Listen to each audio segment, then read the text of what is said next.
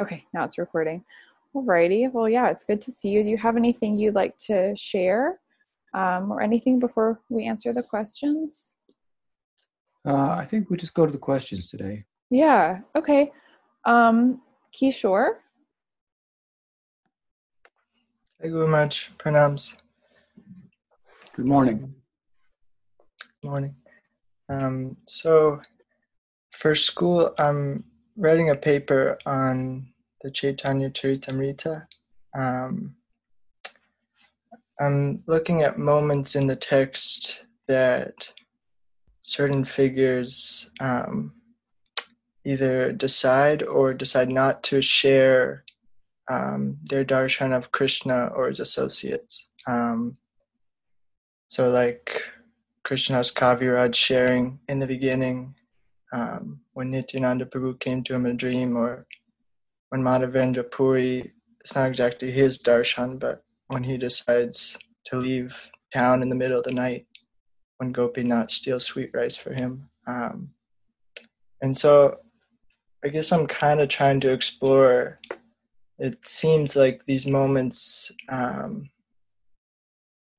in the text bring light to some inner conflict in the devotee to want to both share and glorify Krishna's mercy in that specific way, but also not want to bring attention to oneself. And it seems like those two are kind of naturally entwined um, through sharing such moments. Um, I was also thinking about in connection to the third verse of Shikshashtakam to always glorify Krishna um, but also amanina manadena to not bring attention to oneself. And um, so I guess I was just wondering if you had any thoughts about like the relationship between those two desires and um, if the desire to glorify Krishna is ultimately kind of more powerful than the desire to I mean it, it might be the wrong way to talk about it, to like not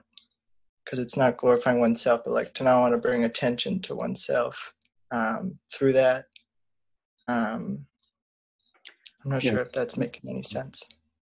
Yeah, I think that the uh, natural reaction of a devotee who has um, an epiphany like that, darshan, is uh, to uh, feel um, overwhelmingly that uh, Krishna has bestowed his his grace, his mercy, um, rather than to think that that it is a result of their their effort, and and given that um, that sensibility, then there's a sense of also that uh, what I'm receiving is is beyond what I am owed, so to speak, or you know, I put in this much time, I get this much back. Um, uh,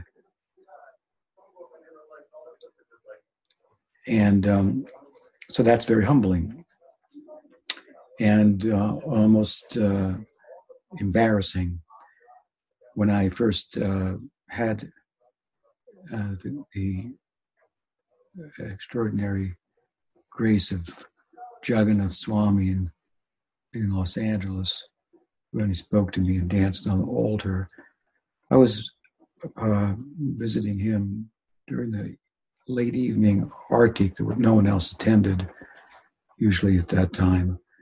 And um, my just natural reaction was to, after the experience was over and I was weeping to I went and I hid in a van in the parking lot.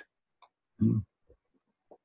Um, and uh, so, in my own experience, that is the natural kind of reaction, feeling overwhelmingly uh, um, grateful undeserving, but but the extraordinary, um, merciful nature of Bhagavan being what it is, um, uh, I become uh, fortunate, and so that I'm not worthy of it, but he's he's the way he is, mm uh, and so he he does these kind of things, shares himself in this way, and I'm the fortunate uh, recipient, and so it's it's kind of uh, it's humbling, it's kind of embarrassing in a sense. Uh, might think that others are or are more worthy. How did why did this happen to me? That's just his nature, um, and so forth. So I think we we see that um, in some of the examples that you cite, and repeatedly there are other examples uh, where we see something similar recorded in in the sacred texts. um, then, at the same time, there may be value in in, in bringing that out and speaking about that. Um, um, value in terms of, um, for example, sharing with other people the fact that Bhagavan is like this. He does these things, and so that possibility exists uh, for for you as well. Um, so, because um, there may be instances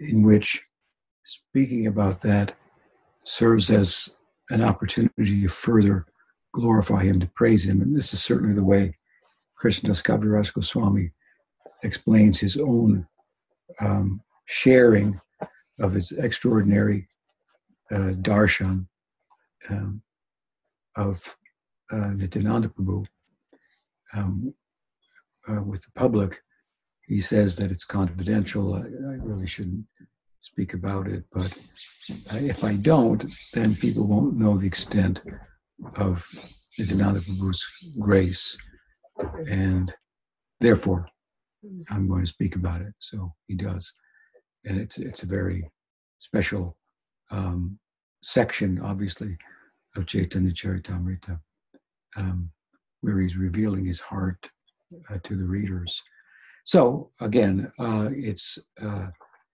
one doesn't want to bring attention to oneself, but sometimes it is um, in the service of Bhagawan. It's it is meaningful to and called for uh, for one to bring attention to oneself. Um, um, the um, idea of a renounced order uh, in Gaudiya Vaishnavism that was conceived of by Bhaktisiddhanta Saraswati Thakur that, that prior to that had, had not been um, something that that had been established or um, that others had taken up um, but to make an official order, dress them in a certain way that they would stand out in the eyes of the public and so forth, in saffron dress and so forth, and um, was uh, obviously uh, designed to bring attention to certain devotees. But the idea there, of course, was that in doing so, it would bring attention to Bhagavan because they were living only for him. He called them living drums, Jivanta Mridanga. He had his Brihat Mridanga, the books, the big, big drum, and the living drum were the, were the sannyasis. Um, so it's a similar idea. The point being that there are instances in which drawing attention to oneself is what best um, in that moment um, achieves the purpose of bringing attention to Bhagavan. Sometimes the guru has to say, Yes, follow me. I know. You bring attention to himself or herself. So the the apparent uh, conflict, is, is resolved in the fact that um, the bringing of attention to oneself is done all in the spirit of of service and for the sake of heralding the glories of Bhagwan, sharing them with others. So, those are my thoughts. Does that help?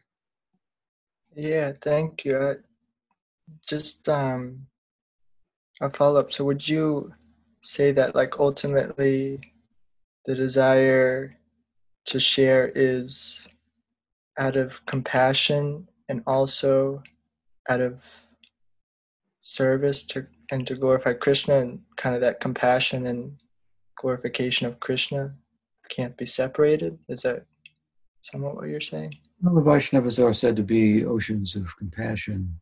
Uh, and I think that, uh, yes, that their absorption in Krishna consciousness, for example, the Goswami's writing of books, um, is something uh, for their own absorption. It's very transcendently uh, pleasurable, pleasurable, pleasurable, uh, uh, blissful, and um, nourishing, and at the same time,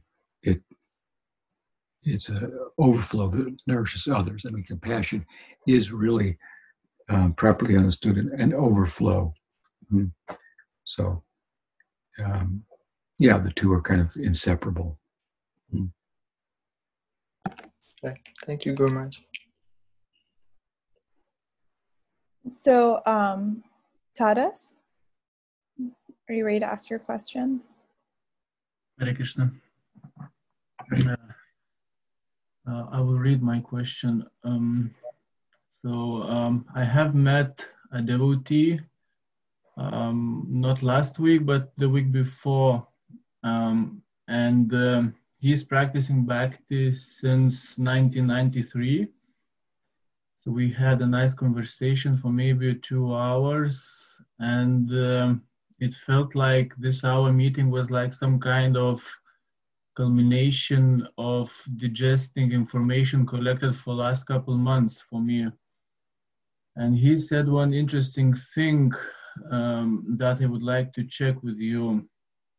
Mm, uh, he said that I am enthusiastic about my practice because it is still in the beginning stage.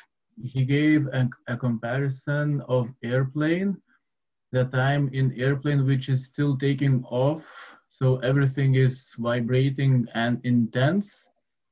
And he himself said that he uh, has already took off and is flying over the ocean and not much happening there. Uh, so his destination is still far away, invisible, and he cannot get out because under the airplane is ocean. So he must be patient and wait till the flight reaches the destination.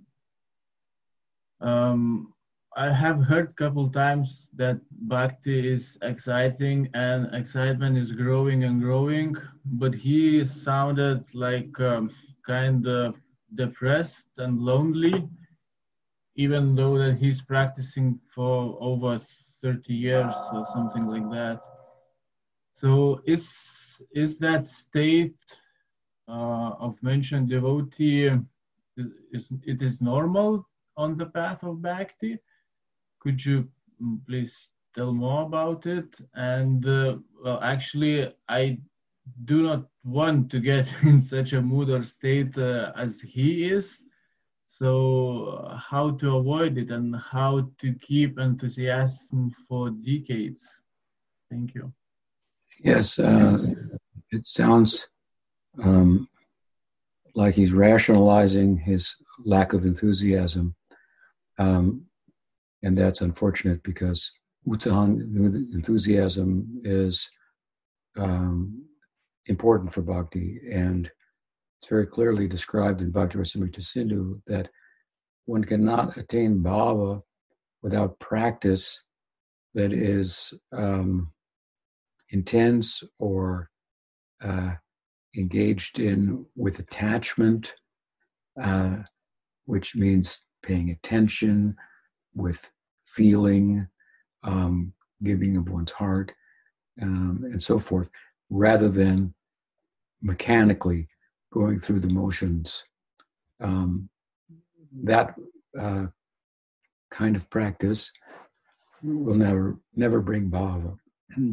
so, how to get that enthusiasm? Yes, in the beginning, one may be enthusiastic because everything is new, and um, it's consuming for the senses and the mind. Um, but the mind, by its nature, um, tends to take the life out of things. Um, and um, I mean, what I mean by that is trying to capture th- something and make it part of it, itself or subordinate to itself, or intelligence does. Um, and so um, that possibility is there in relation uh, to to bhakti, and um, one has to be um, careful about that. And, and I think that one of the ways to best uh, keep one's enthusiasm and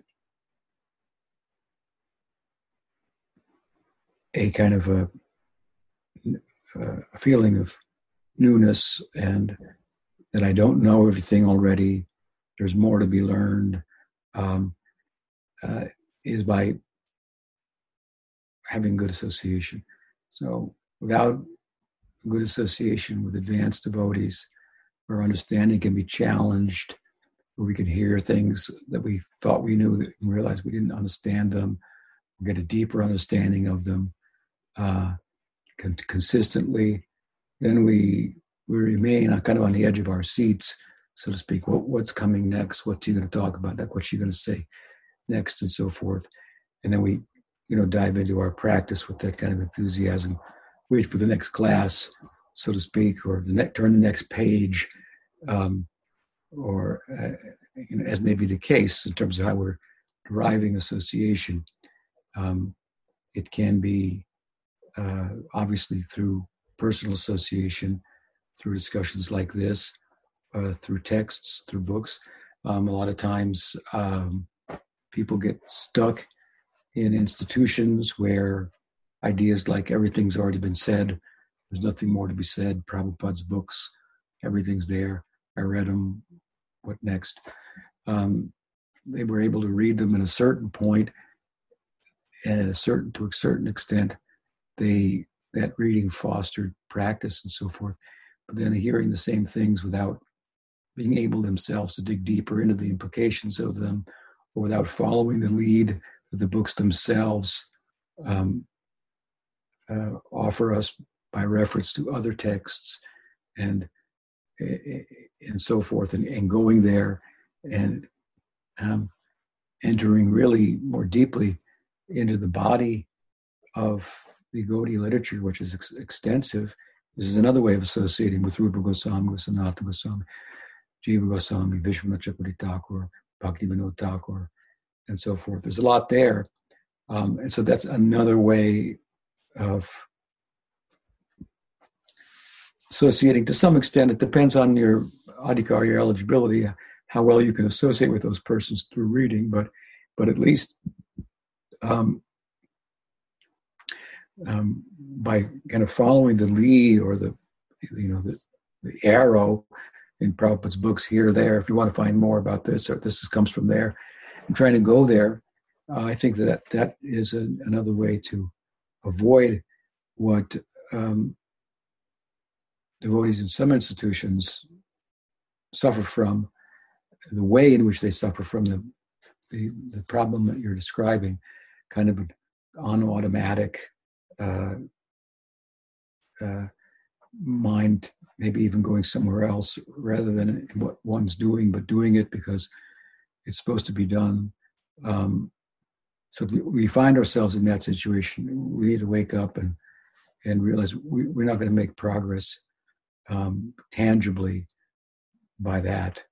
Um, so, therefore, Rupa Goswami has cited enthusiasm in practice as something that is favorable to bhakti, that, that brings progress, and so forth. And as I say, without bhakti engaged in with attachment, one can't attain bhava.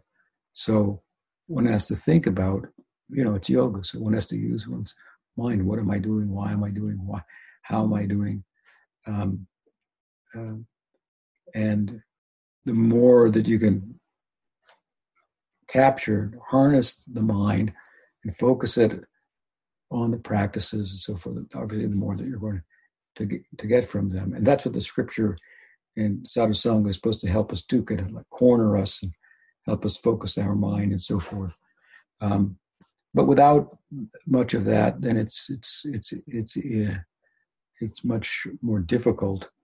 And then based on what association one has had that has fostered practice and given some experience, one kind of goes on hmm, um, better than nothing and so forth. But but um, it's not a stage that one's supposed to go through.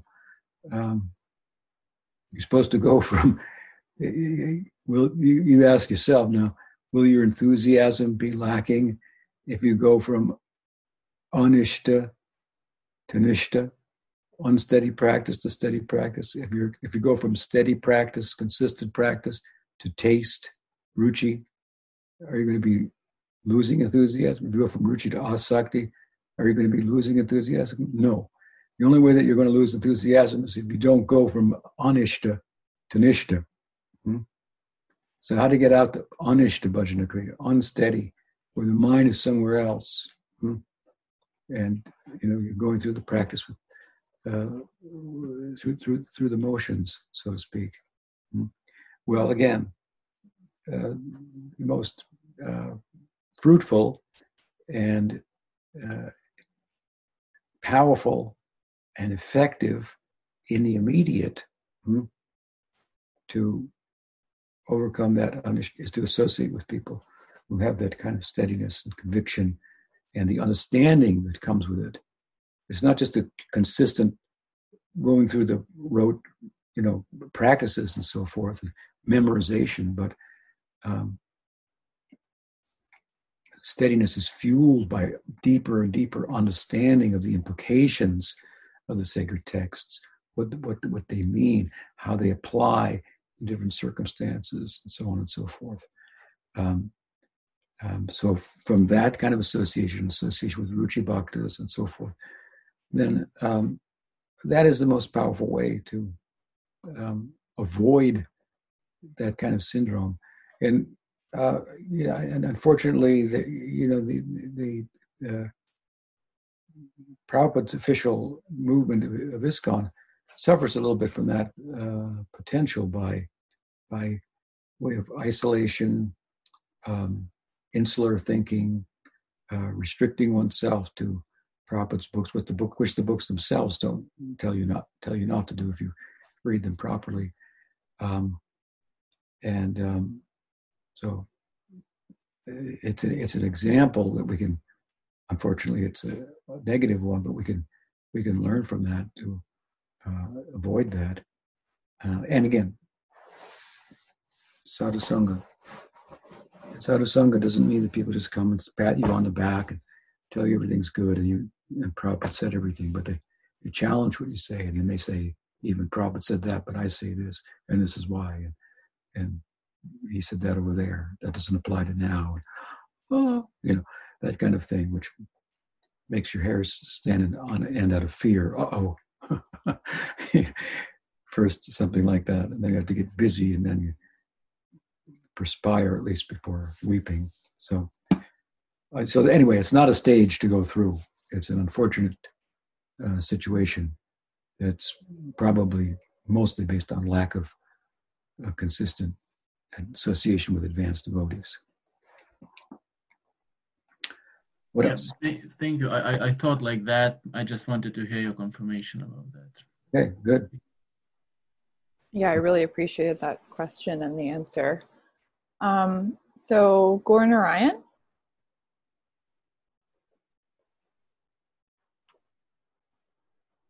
Hi, Krishna Gurudev. Um, I just had a short question about. I was just curious if you ever plan to write a commentary on Bhagavatam, and if you did, what sort of angle would you take with it? What kind of angle? That's certainly a long and tedious uh, undertaking, to say the least. Um, and I don't think I would have the time to do that. But um, I have thought of writing a commentary or doing like a Krishna book of the tenth canto and the you know the Braj Leela before Krishna leaves for uh, Mathura, stopping there, or just into Mathura and and he sends his friends back, something like that. Um, and I think that uh, would be would be useful. And I have done that, you know, to some extent in in my forthcoming book. Um, and of course, the angle I've taken there is to look at it from the vantage point of fraternal love. Um, so that would be something to do. I've thought with and the entirety of the, the, chapters that constitute the the, the Leela in, in Braj. You know, I've, I've selected out about, I don't know, 10 or 12 or 15, uh, I don't know, chapters, something like that. Um, so there's quite a few more. And that would be uh, useful, you know, from a, uh, um, from the point of view of, of feeling and, and, a, and a extension of the contribution to the community that I'm making with the, with the book that I'm writing. Um, um, otherwise, um, I, I, my mind goes to the idea that well, the Bhagavatam is a very you know big book, and it's in, in, in, in the Sanskrit language, and it was written long, long time ago in different cultural setting and circumstances and so on and so forth. So, in order to make it applicable, feel it is applicable, but make it feel applicable to, in our times, um, it would be useful to um, write about it hmm, um, in our times and extract the the essence of it, point out what is relative, what is what is essential, what's the packet, the Puranic packaging, and what's the message. That in itself would be a huge task, but it would be very useful. Um, I think the community of devotees would be very uh, encouraged and empowered, you know, by having that kind of addition or an extended essay on the Bhagavatam, you know, uh, where you you know you go go through it. I have an idea to write uh, 18 chapters, an essay on each chapter of the Gita in a similar way. Trying to talk about it from modern, in terms of our times, and bring out what's essential and, and so forth. Um, so let me try that with the Gita before I try with the Bhagavatam. But that would be how I would, I, I think I could, uh, you know, um, add something, if you will. Um, that type of a wouldn't be like a word for word commentary on every verse, but but an essay on maybe an essay on each canto, something like that. And then you know, in the context of your essay, certain verses are cited as essential, as important, and and so forth. I think that would be. You know, now I'm getting the idea further. Thank you. Uh, an essay on each canto. So 12, 12 chapters. Hmm? That that would be very. That might be even better than than than the Gita, which has been, you know, commented on in so many ways um, by so many persons, and uh, which I've written a commentary on as well. So, um, and of course, I, you know, you, you would take the Krishnas tu Bhagavan Swayam vantage point, you know, which is obviously what what the Bhagavatam is about. And, in many of the the, the supplementary books of the Goswamis on the Bhagavat's philosophy, you know, are emphasizing that that point. That would be, you know, the tattva point, and um, anyway, so yeah, it's an interesting idea. Thanks for bringing it up. Tw- uh, an essay on each each canto, twelve chapters. It'd be it'd be it'd be something you'd feel really comfortable. If the way I'm thinking it, but giving it to someone who's a little little educated and spiritually inclined. Mm-hmm. Okay. Yeah, that would be really nice because I know I've struggled when reading the Bhagavatam, just separating the relative and the absolute, and, Same. and reading all the other all our other texts. They always emphasize the importance of the Bhagavatam, so it's like I would like to read it, but it's it's just hard to read now. Yeah, Yeah, that would be it's great. long. You know, almost eighteen thousand verses. It's long. It's and you know it's not in your own your own language, and the analogies are from a different culture, and and it's packaged in a Puranic, you know, type of a uh, uh, genre and setting, and the way the world was looked at then, the external world, and, and so forth. So it's it, it's uh, it's it, the kind of book I'm talking about is is something that um, is uh, would be very useful. Mhm. Maybe I'll try it. Yeah.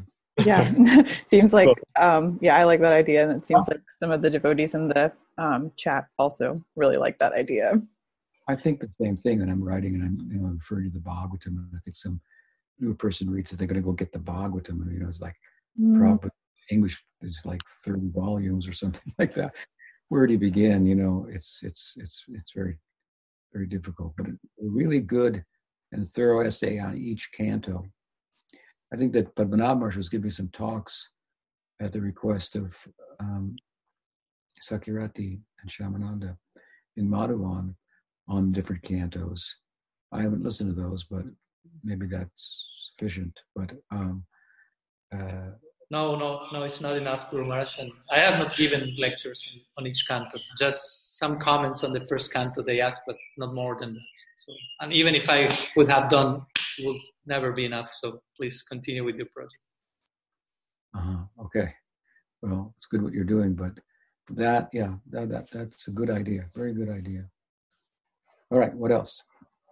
so sharida put a question that she wanted me to ask um so her question is i accidentally came across an article called the cause of devotion in gaudiya vaishnava theology as a result of as a result of spontaneously meeting a devotee any comments on this type of article it seems like dry speculation and gyan yoga rather than bhakti yoga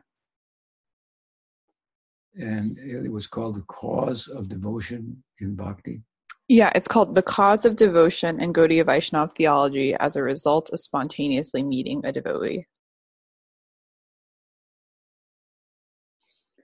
Well, um, I think that uh, I, haven't read the article, but from what it sounds like, it the it sounds like what the article is saying is that bhakti arises in ourselves through the medium of association with devotees, and it sounds like it's sorting out where bhakti comes from. Bhakti might one might think for example that bhakti is inherent in myself but find out actually it's not but it's a it's a, it's a it's a gift. Hmm, and it comes through sadhusanga which is itself an anga of bhakti so bhakti gives bhakti um, and um, this uh, is a, a subject that's been dealt with um, pretty comprehensively by Vishwanath Chakravarti Thakur at the kind of the introduction to his book called Madhurya Kadambini. And I would imagine that the author of the article that you're speaking of must have cited him. Recently, Padmanabha Maharaj has also been written a series of articles that have been published on the Harmonist about the nature of um, bhakti in terms of it not being inherent in the atma of the jiva, but being a, a, gift from Bhagawan through the medium of sadhusanga. But I think that um, it's important uh, to get to the heart of your question uh, to understand that while bhakti is a heart um, exercise, and we advocate bhakti over gyan hmm, as a comprehensive means to bring about a solution to the problem of material existence and more. Hmm, um, there's also um, a lot of knowledge that underlies bhakti. Hmm. So it's to use a, my term, it's it's a it's a form of very wise love. So we have love that's not wise. Hmm. It's not well thought out, and and with the help of good association, scriptures, and theology, and so forth, um, sorting out what I am, what I'm not, what's out there, and who's asking the question, what's the what's the Maya Shakti, what's the Jiva Shakti. Now, uh, Maya Tattva, Jiva Tattva, what is Bhakti Tattva? So that these tattvas, uh, Vaishnav Tattva, Guru Tattva, these are all knowledge, constitute knowledge that underlies aspects of bhakti. Mm-hmm.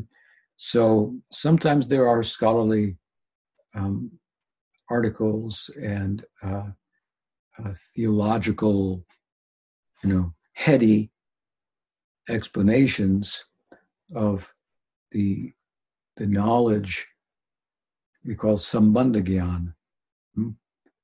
knowledge that, that that will help to foster a relationship with Bhagavan or knowledge of how things are connected. Hmm? Hmm? Uh, and we say everything is Brahman. There's a saying, I think it's Shankar's, Kalo, what is it? Sarvam. Sarvam Kalo Vidam Brahma. Sarvam Kalo Idam Brahma. Everything is Brahma, Brahman. Uh, that's a famous Mayavadi saying. So Pujapad Sridhar Maharaj should say, yes, everything is Brahman. So everything is there, and they're all Brahman. so all the things are there, it's not just one thing. Everything is there. And all those things are aspects of Brahman. So Brahman has innumerable Shaktis. Hmm. How do they function? How do they relate with one another? And so forth. So all this, again, is Sambandha Gyan. So there's a lot of knowledge underlying bhakti. Therefore, sometimes, and we shouldn't necessarily shy away from that hmm. um, and think, oh, that's just some intellectual exercise. That's just gyan that's not bhakti, hmm. Um, then we may err on the side of just being um, sentimental and so forth. Um, so it's, it's, good to have a little knowledge. Uh, again, I haven't seen the article. I hope it's saying what I what it sounds like it's saying from the title. Who's the author? Um, uh, it's Jonathan Edelman, University of Florida, and it's the American Oriental Society. And he talks about how Jiva Goswami and Vishwanath Chakravarti uh, yeah. discuss um, the cause of bhakti and the non-devotee, in the non-devoted. Uh, the cause is a, a, meeting with a devotee and talks about sadhusanga and yeah. the this bhakti makes the devotee feel compassion towards the non-devoted, um, which leads him or her to provide sadhusanga, which then creates conviction, which eventually leads to bhakti. That's in the abstract. Um, Guru Maharaj. I just thought I'd ask you about that. Hmm. Just for you to know, this author, Jonathan Elman, is a student of Satyanarayan Das Babaji. Yeah, I'm familiar with him. Uh, he yeah, wrote okay about biology and uh, and Bodhi Vaishnavism. So he got won some award for. I read it many years ago. So some years ago, yeah. So he's uh, he's a well-educated uh, person, and um, what he's saying in the article is is correct. Send me a copy of the article if you if you have if you can. I, I emailed it to you. I will. I will. Oh, okay. Oh, you can. Yes. Thank but, you. So again, my point is there is knowledge that underlies bhakti. Hmm? And so, so sometimes some explanations of bhakti will be a little heady. That doesn't mean the devotee is deviating and becoming a jnani. Okay. Thank you. What else? Hare Krishna. so um, does anyone have any questions? There are some backup questions, but does anyone have any questions before we move on to those?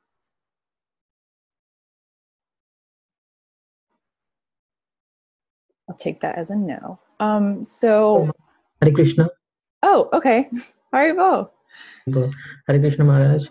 Hare Krishna to all devotees. Um, uh, Maharaj, uh, my uh, questions is that uh, so uh, you mean to say we should even if the philosopher know the bhakti movement, uh, he's even if he's a great uh, scholar in uh, you know writing, know the scriptures and know the even Sanskrit high school, even if but he does not even uh, devotee. So we and he suppose he write some books about bhakti movement and everything. Should we go uh, and started reading books, or we should always follow the the Goswa, Goswami uh, uh, philosophers' books? So you're asking if someone's not a devotee, but they're a scholar and they're writing about. Yeah. Yes. Um, should even we, even their uh, writing uh, style is very fascinating very uh, you know they have very much uh, putting a lot of uh, good words you know playing with the words you know their own uh, uh, something uh, proper but so what what we think about uh, we should think uh, well, it's a general question, and um, um, I think that obviously it is more valuable and helpful to hear from or read the books of devotees. Mhm. Um, the works, for example, the Goswamis are very scholarly in their own time, in terms of scholarly standards in their own time. They were uh, exemplary, and um, they, you know, very example of that is that they wrote about Gaudiya Vaishnava theology in Sanskrit, which is the intellectual language of the time, uh, rather than in the, in in in Bengali. Um, so they were very scholarly, and and of course they were examples of devotion at the same time. Um, um, that said, they wrote a long time ago, and their texts have inspired um, really through our party, Paribar coming from Bhakti Vinod and the work of my Guru Maharaj, lots of people in the world to develop interest in Gaudiya Vaishnavism. So then there are persons who are less spiritually advanced than the Goswamis that are also writing about bhakti. Hmm?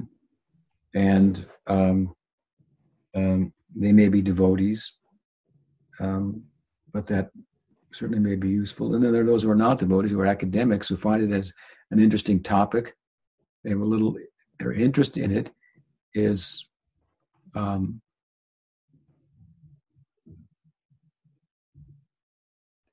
doesn't go in vain, I would say, um, even though they, they kind of objectify it and analyze it and, uh, you know, write about it academically, uh, they still have some interest in, in, in the subject.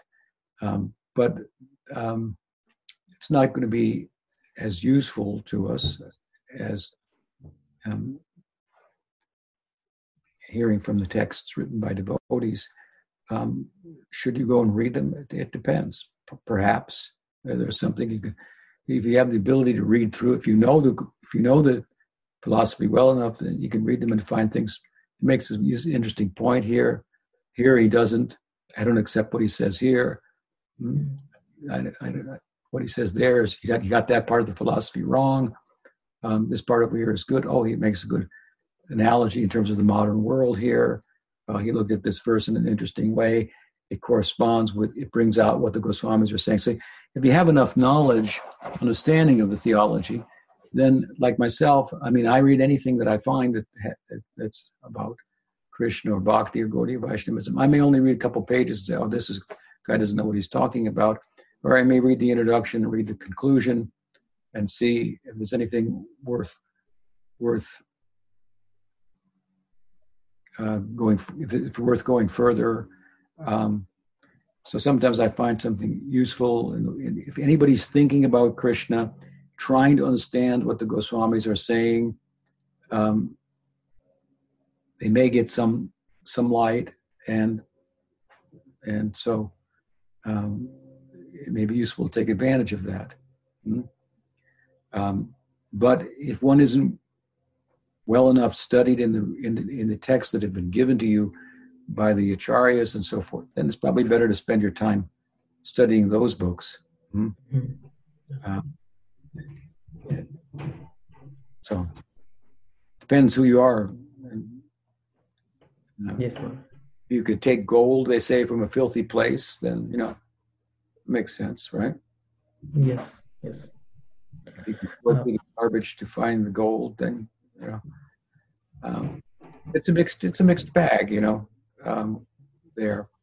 Um, some of it can be irritating, some of it can be interesting, hmm. some of it can be be thoughtful, even helpful. Okay. Thank Where you. are you now? Where are you, Kotai? Hare Krishna. Where are you? Uh, uh, Maharaj, I'm in uh, Ireland right now. Yeah, I thought you were in India. It looks pretty cold where you are. I thought, well, you must not be in India. No, no, no. It's I'm in Ireland. I'm doing my master here, so I came. Yeah. Oh well, then you might have to read some of those books. Yeah. Yes. Yes. Yeah. Thank you, Maharaj. I have one another question which I have. You know, last week I should ask, but I I don't have. So my uh, second question is that uh, if uh, someone has uh, meditated upon the Brahman, and then when he go to Brahman, so is it like he destroy his soul in the Brahman? he try to destroy his soul? No, you can't destroy the. How can you destroy soul? Hmm? So then, what will happen on after if, the Brahman? There is an Atma. Yeah. Which there is, unless you listen to Shankar. Mm-hmm. Shankar thinks the Atma is an, is an illusion and there's only Brahman. Um, yes. But I think that a more faithful understanding of the sacred text is that there is an Atma that has a likeness to Brahman. Yeah. And likeness is such that it facilitates merging with Brahman, which in Gaudiya Vaishnavism we call Sayuja Mukti, which the mm-hmm. points out there are different types of mukti. So this is one type of mukti, hmm? mm-hmm. Sayuja. And um, that Sayuja is uh, merging with Brahman, but it doesn't let me give you an example. Now you are merged with the Maya Shakti. But it doesn't mean that you don't exist. But you are fully identified, well, not you, but I mean, a materialistic person is fully identified with the Maya Shakti. Hmm? Yes. And the Gita says he, he thinks that she's doing things that are actually being carried out by the Maya Shakti. Hmm? So he's merged with Maya Shakti. But he doesn't mean he becomes Maya Shakti or that his soul, his Atma, the, the Atma itself disappears. Right? Yeah. Now, if you go to Vaikuntha, you'll be merged with the Swarup Shakti. Hmm? And you'll function entirely under the influence of the Swarup Shakti. That's the nature of Tatasta. It can reside in one section or another section. It can merge with the Maya Shakti. It can merge with the Swarup Shakti. When we merge with the Maya Shakti, we don't. When we merge with the Maya Shakti, we don't think I'm an Atma. Therefore, you go tell somebody you're not the body. They say, "What are you talking about? You're crazy. I am this body." Hmm? Okay. That means they're merged with the Maya Shakti. They're still an Atma. They don't know it. When we merge with the Swarup Shakti, you're still Tatasta Shakti but you don't know it. You're functioning like the Swarup Shakti, like Subal, like Sridham, like Lalita, Vishaka, Rupa Manjari, Nanda, Yashoda, just like them, exactly like them. Hmm? No different whatsoever. But you're still the Shakti. Hmm? But now you're merged with the Swarup Shakti. So similarly, you can merge with Brahman. Hmm? But ain't anything, there's nothing going on in Brahman. There's, there's, there's no sense of any individuality there. You merge with Brahman, and Brahman doesn't think, watch me, watch me dance. He doesn't, he's not moving around. Bhagwan, the absolute in the form of Brahman, is still. So when you merge with the with with with Brahman, you become still. Any sense of individuality, differentiation is Mhm. gone. It is compared to taking a deep and long sleep. Hmm. Sometimes it feels good to go to sleep. You're very tired and you just lay down and you just go to sleep and it's it feels good. Hmm. When you wake up you say, "Oh, I slept so good. Oh, so well, so deep. I'm rested." So you remember you can't remember something that you didn't experience. So you were experiencing, even in deep sleep, when the mind was not dreaming, hmm, body was not active and doing anything. And what was the nature of the experience? It was just still, just restful. hmm. I didn't experience any other, or even myself as an individual, individual, just restfulness. So it's something like that. But there's still the Atma is still there. Hmm. Then uh, Maharaj, then how the Atma will even come come back again, you know, in Tathastha Sakti, even if he, he's in, into Brahman, he float in Brahman, is it like he again, when the pralaya happen, anything is, then it will be, uh, how it will be, he come out from this uh, horrible place? it's not horrible. it's a form of mukti. Hmm? So how will he come out? Yeah, good question. He can't. You can't come out of Brahman. Hmm? Hmm. That's a form of mukti. There's no leaving there. There's no going out unless Krishna takes you out. Hmm? That's possible, but just theoretically. Hmm? When you Mhm. want to attain that type of mukti, you attain that type of mukti because you want to attain that type of mukti. Mukshatva. This is cultivating the desire for that type of mukti. It's so strong that desire. It has to be that desire has to be stronger than all material desires put together. Hmm?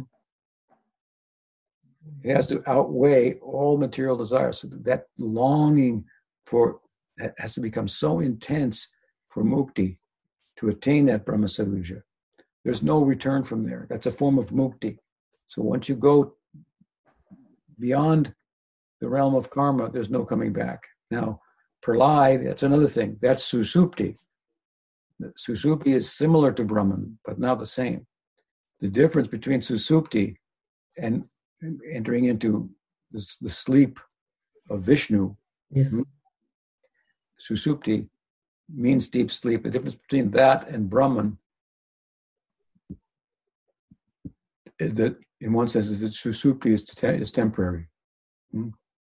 So, Vish- and and what happens is that the karma that you, that you have is suspended, and you go into susupti. So it's like entering into Brahman. Hmm? But because the karma has only been suspended, and it will again become animated, hmm, then it again comes to arrest us until we extinguish the karma, and then we enter into Brahman, never to return. Hmm? Now, it's Hmm. possible, it's possible to enter into what we call jivan mukti in this body to attain Brahman, and your karma is not finished, but it's just playing itself out, and you're not perpetuating and not plugging yourself into it. Hmm? From there, you can fall down. Hmm?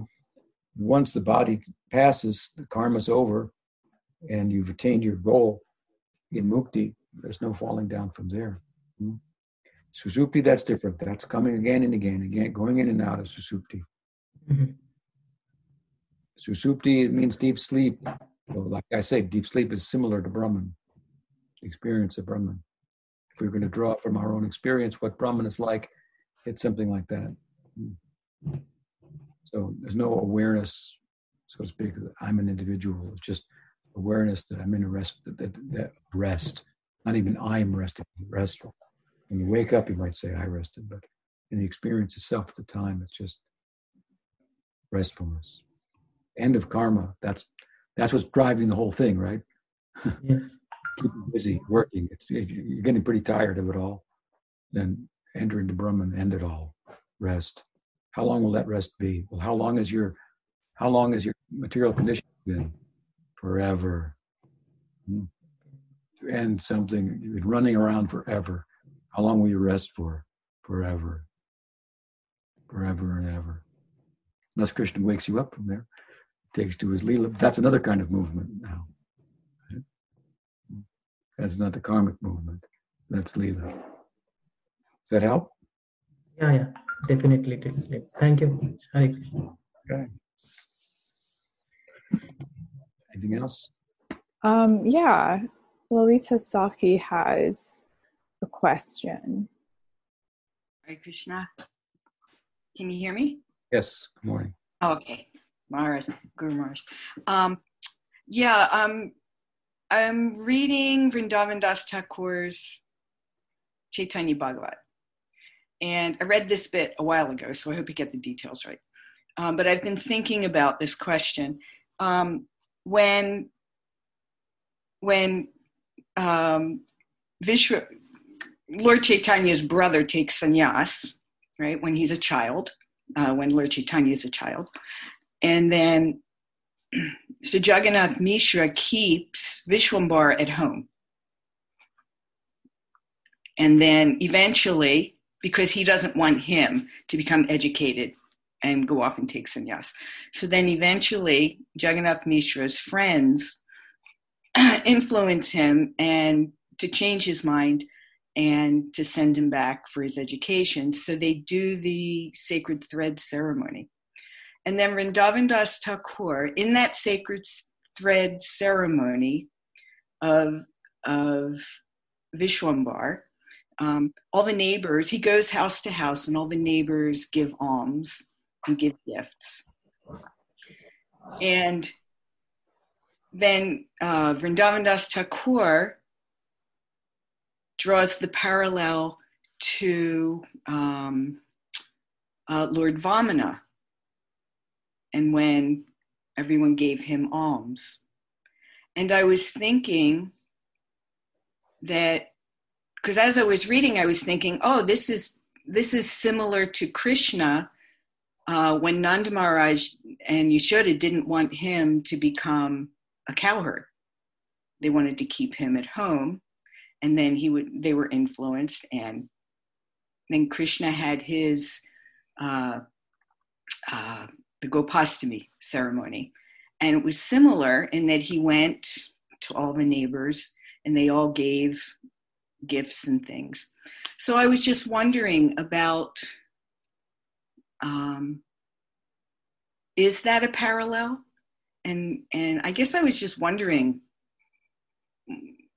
if you have any comment on on that, how Vishwanath, how uh, Vrindavan Das Thakur um, parallels Vamanadev's the beautiful pastime of Vamanadev receiving all the alms, like that. Well, I I don't have much to say about that. Um, um, obviously, the tendency would be to find parallels with Krishna Lila. Mm. That that's that's what perked your curiosity, mm. uh, and because in this instance, he's making a parallel with another avatar. But there's there are many things that Chaitanya Mahaprabhu did that devotees have drawn parallels with other avatars, which is a way of also saying that all the avatars are um, within him. So um, it's it's not unprecedented. Um, whether or not that's actually a valid um,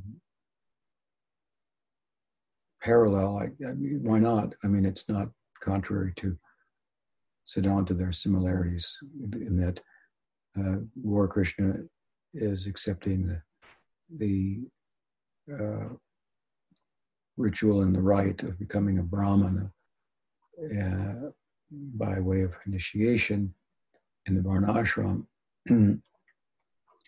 and uh, Gopa Krishna of Braj uh, is getting initiated in terms of his dharma. So that you know there is a parallel there. The, the Brahman's dharma is one thing, and the, the, the cowherd's dharma is another. Although coward may also get the sacred thread, and Krishna got the sacred thread in Mathura, and so on and so forth. Um, uh, but even there he's looked at more as a as a Kshatriya. But at any rate, yeah, there's a why not? There's a parallel there in, in that sense. As a Gopa, his main real initiation into his Dharma is Gopastami, to me to become a cowherder. And for Chaitanya Mahaprabhu, as a Brahmin, to receive the sacred thread and get an education. So, yeah, I think it's good. Um, I think Krishna Vrindavan Das would be happy to hear your insight.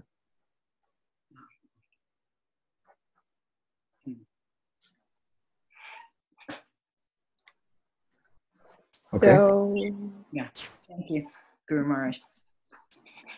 All right. Um, do you do you want to answer more questions, or do you want to end here? we Got things to do here, so okay. It's, nice for, to see a little bit of a Daria through the back in your window. my, I'm sitting on my bed. That's where I sleep here. You know. Sweet. Yeah. yeah, it's beautiful here. Very beautiful. And thank you, uh, Radna sent me a uh, air filter. The smoke is working very well. You can hardly hear it. It's doing this doing a good job. So thank all of you and hope to be with you next week. Hare Krishna. All right, Bo. Thank you, everyone. Thank you, Dave. Thank you. Thank you. Hare Krishna.